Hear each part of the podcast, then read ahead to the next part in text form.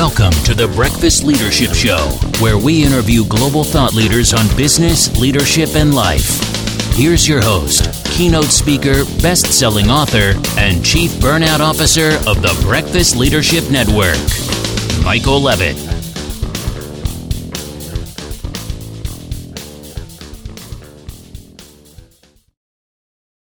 Welcome back. I've got Eric Dahan on the line. Eric, how are you? I'm great. Thanks for having me looking forward to our conversation and thank you for being a part of the show. So, share with the audience a little bit about you and, and this awesome work that you do and in marketing and, and, and all the stuff that you do. Yeah. Um, so, uh, you know, I'm a co founder of Open Influence, uh, started the company uh, just over eight years ago, pretty much right out of college. And, uh, you know, was, you know, we're, we're an influencer marketing company and we were, you know, just really looking uh, for an opportunity prior to starting the company uh, for, for a way to market an app I had and and was trying different things and um, really stumbled across working with people on social that weren't celebrities, just had a large following, and uh, you know just just grew grew from there. Uh, and uh, yeah, I've been doing this for eight years and experienced doing all things influencer, working with all sorts of brands and industries and across all you know types of uh, influencer verticals as well. So when you're working with people that aren't necessarily well known, but they have you know a pretty decent following on social media, you know what what are some of the things that they did to get to that level? Was it just consistency or connecting with a lot of people over a period of time, or was there just? I'm curious just to see, you know, how how some of those people were able to, you know, get a, a pretty decent following without necessarily being quote unquote famous. Yeah, I, I think the right way to look at it, it's it's like a marketplace, right? And if you could picture the influencer world as a marketplace where you have people on one side consuming the content, and then other people creating the content that they consume.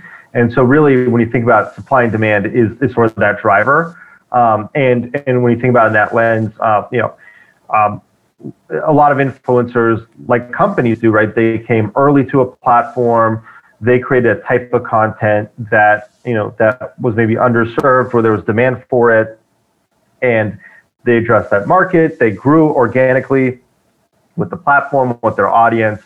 Um, and, and that tends to be really how, how a lot of influencers get started.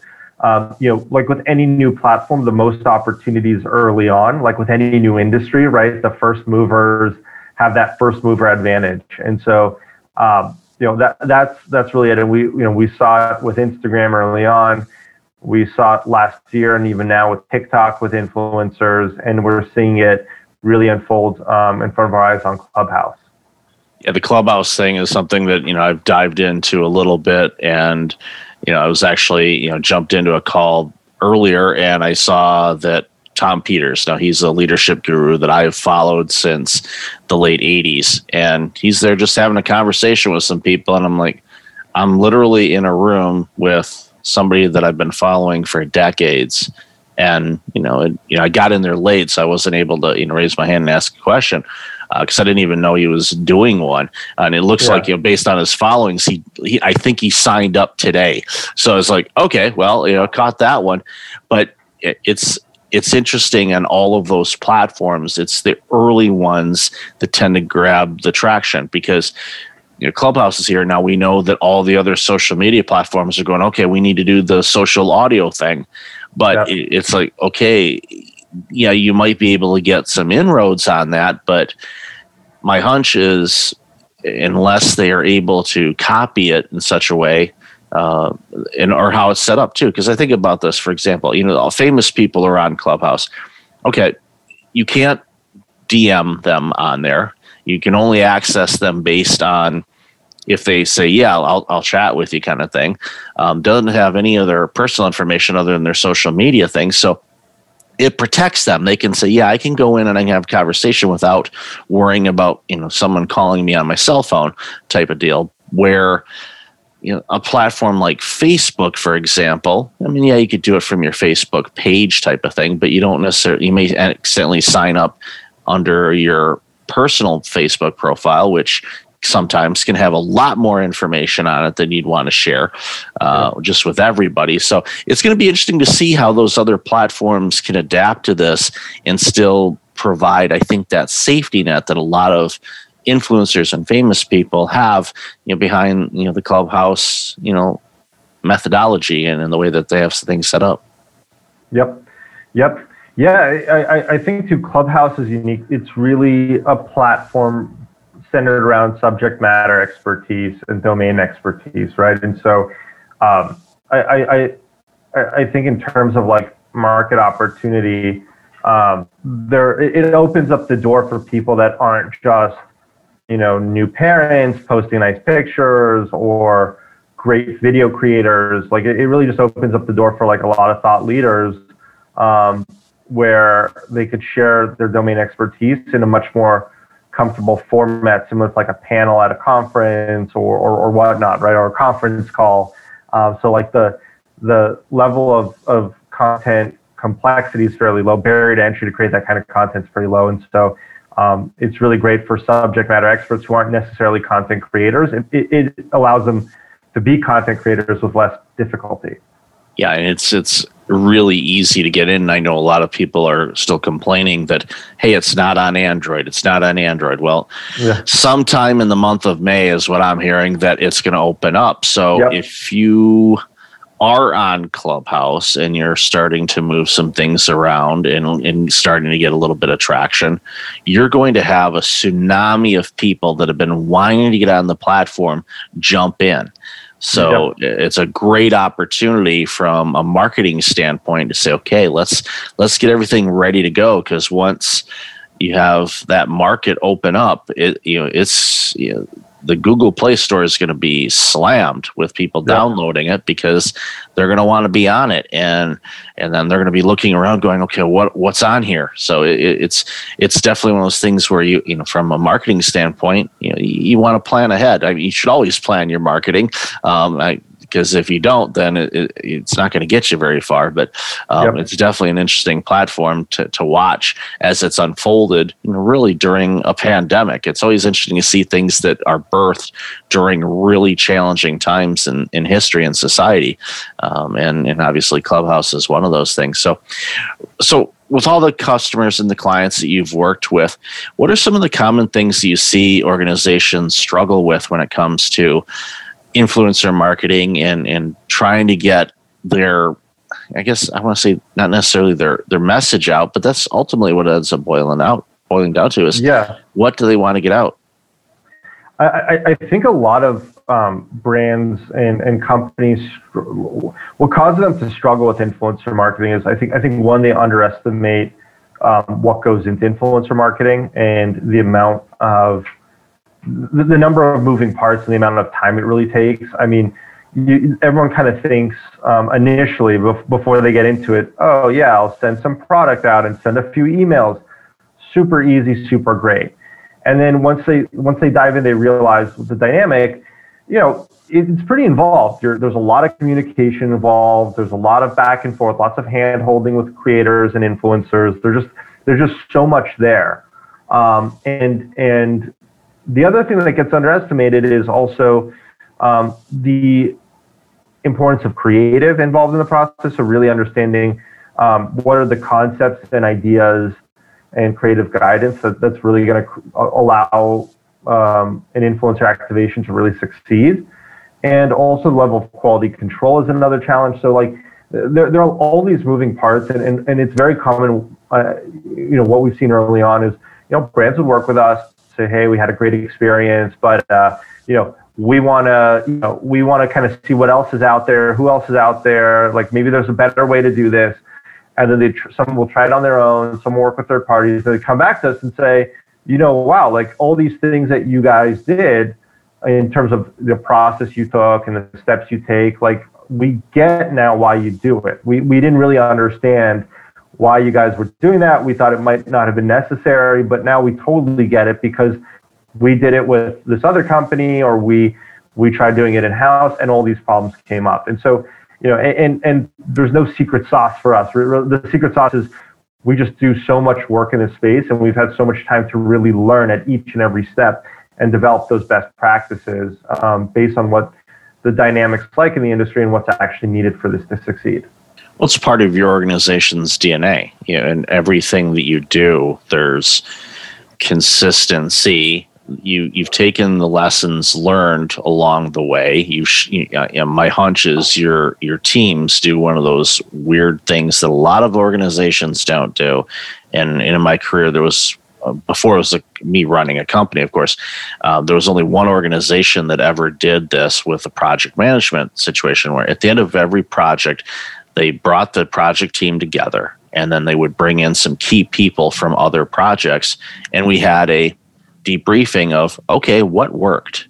What went well? What did we learn from what we just did? Is there anything that we could apply to any of the other things that we're working on right now? Did we pick up some efficiencies?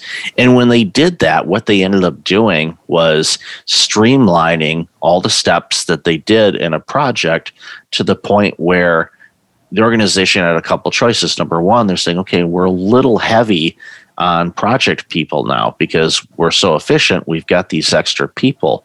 What should we do? And you know, some organizations will say, "Well, you know what? We could downsize a little bit because we don't need them." But that organization, which was a Fortune 500 organization, said, "Well, you know what? What pieces are we missing to add an additional team?" And it was only a couple pieces. So all of a sudden, you know they increased their you know ability to take on more clients by 25%. If you can find 25% of a revenue boost, you're on the front page of Business Magazine going, look at the rapid growth this company has done. And it was created by looking at the efficiencies. It wasn't like oh, cold calling and all the other kind of stuff, which is, some you know, reaching out and finding new business is, is, is important, kind of helps things along.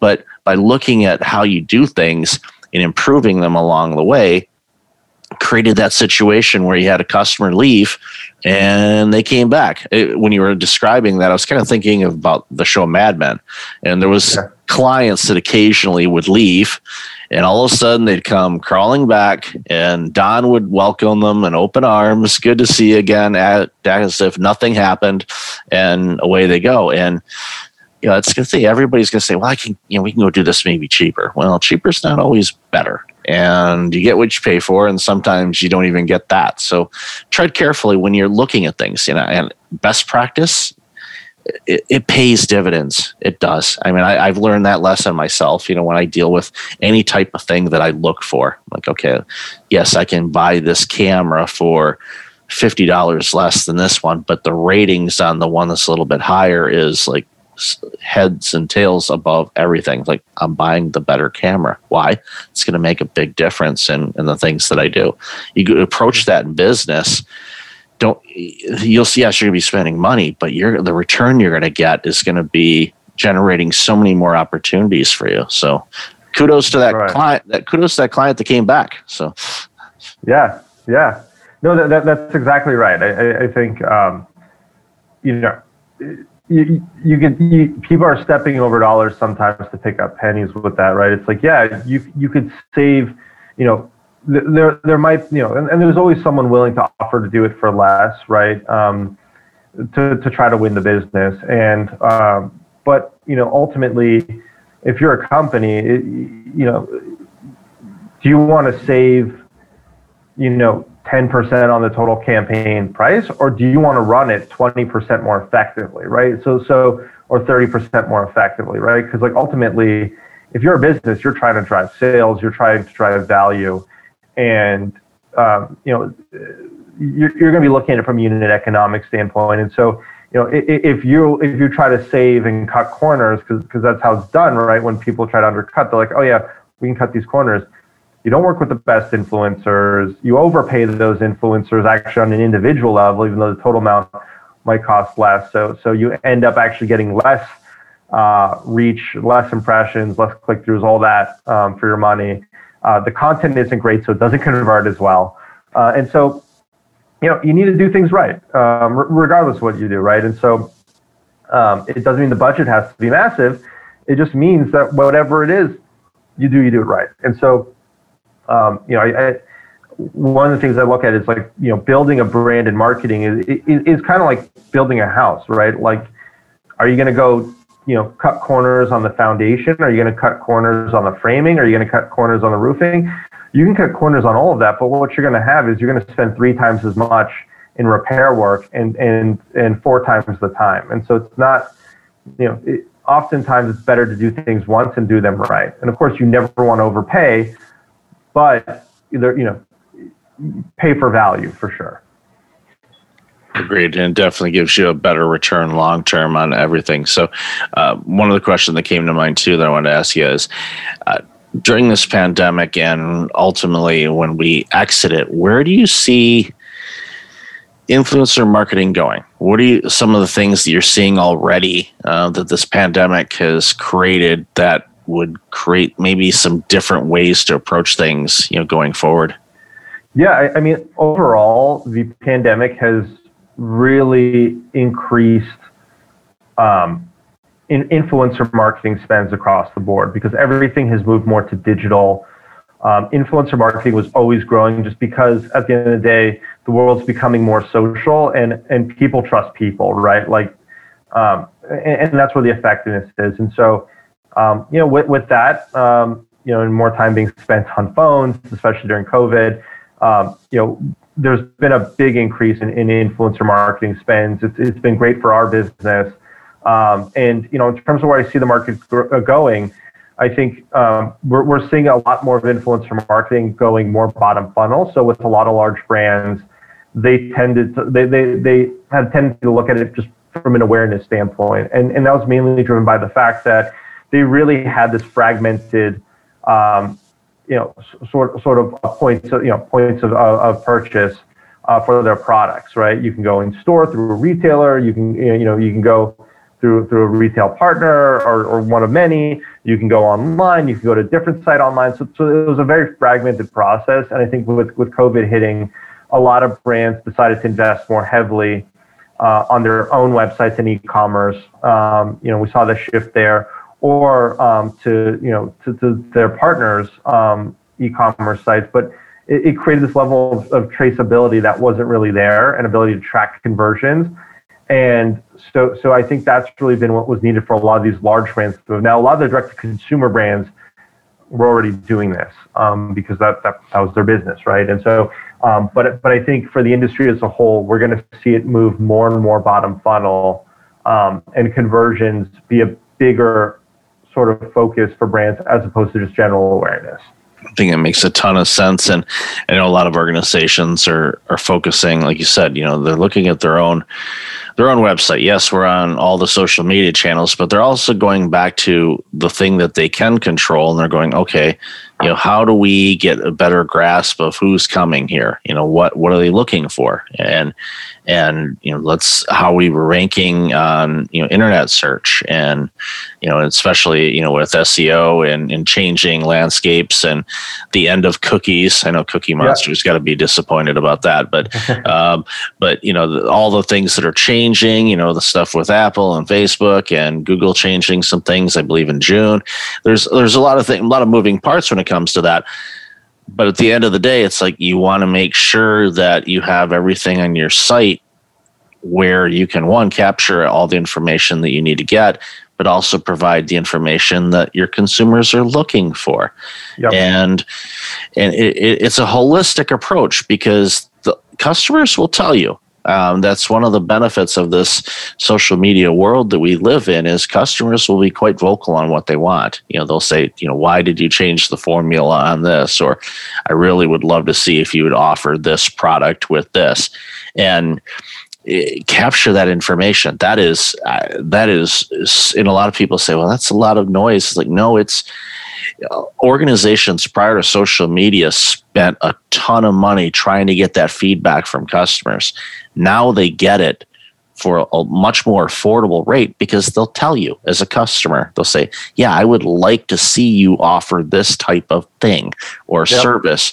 And organizations used to pay thousands and thousands on research and calling up people on the phone and saying, okay, we're going to ask you 40 questions on things you would like to have. And they may or may not capture some things that people want. This way, it's like they're feeding you, they're giving you that information. So it's definitely a, a positive thing for business to be able to tap into that.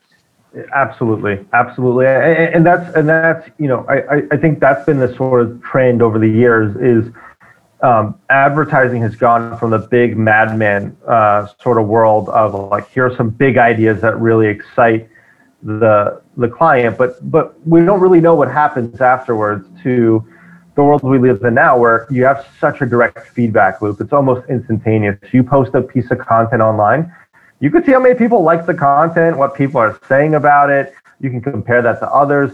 You can see how many clicks it's generating, how many purchases. So we, we, we live in a world where there's a lot more information and a, and a shorter feedback loop. And I think um, that's going to really impact how um, businesses operate as a whole, right? It used to be like, oh, here's marketing off to the side, but marketing is really a revenue engine, right? Um, and so, you know, instead of a cost center, it's a revenue center, right? And so, I, I think one of the interesting things is, um, you know, why are, are companies like Deloitte or Accenture getting into the marketing industry? Uh, well, because they know that's what impacts P and Ls, and if you can use that data you could affect supply chains, you could uh, affect R&D, product planning, everything else. Yeah, and that's those those big advisory firms, you know, doing things like that, and you know, getting a bigger you know, supply chain. I mean, that's a great example. Yeah, um, we've to be able to impact supply chain by creating demand for something um, is, and we've seen it. You know, there's things that go viral that you know people want to get, whether it was those you know those banned shoes that had the blood in them, or you know whatever else yeah. that we happen to see. It, it's that demand. You know, like we talked about a few minutes ago about the Clubhouse and Android phones. You know, everyone's ready. It's like as soon as that shows up in the store, they're downloading, they're setting up their account, and there's going to be a, a ton of people going in. There's a ton of demand for that, and that's why yep you know when when clubhouse goes public and this is not stock advice but you know you know i know they're getting a bunch of revenue and i know eventually they will go public and uh, the owners and the creators are going to be rich so it's yeah. good and it's good for them i mean that that it bodes well for bringing on more ideas and more things to make organizations come up with concepts and things that consumers will want. And if you do yep. that, it, it, you're, you're, you're just paving your own road to whatever, you know, success looks for you. Yep, absolutely. Eric, I've loved our conversation today. Where can people find out more about you and this incredible work your team's doing? Yeah, I, I mean, you can go to our website, openinfluence.com, uh, or you could reach out to me directly. I'm very active on um, LinkedIn. And so, you know, feel free to follow me, connect with me, whatever, DM me, and uh, and yeah, we and uh, looking forward to uh, to it. Awesome, and I'll definitely have that information in the show notes. So, Eric, thanks so much for this conversation. I've enjoyed our chat. Awesome, thanks for having me again. Thanks so much. Thanks for listening to the Breakfast Leadership Show, part of the Breakfast Leadership Network. Visit breakfastleadership.com for tips on empowering your business and your life.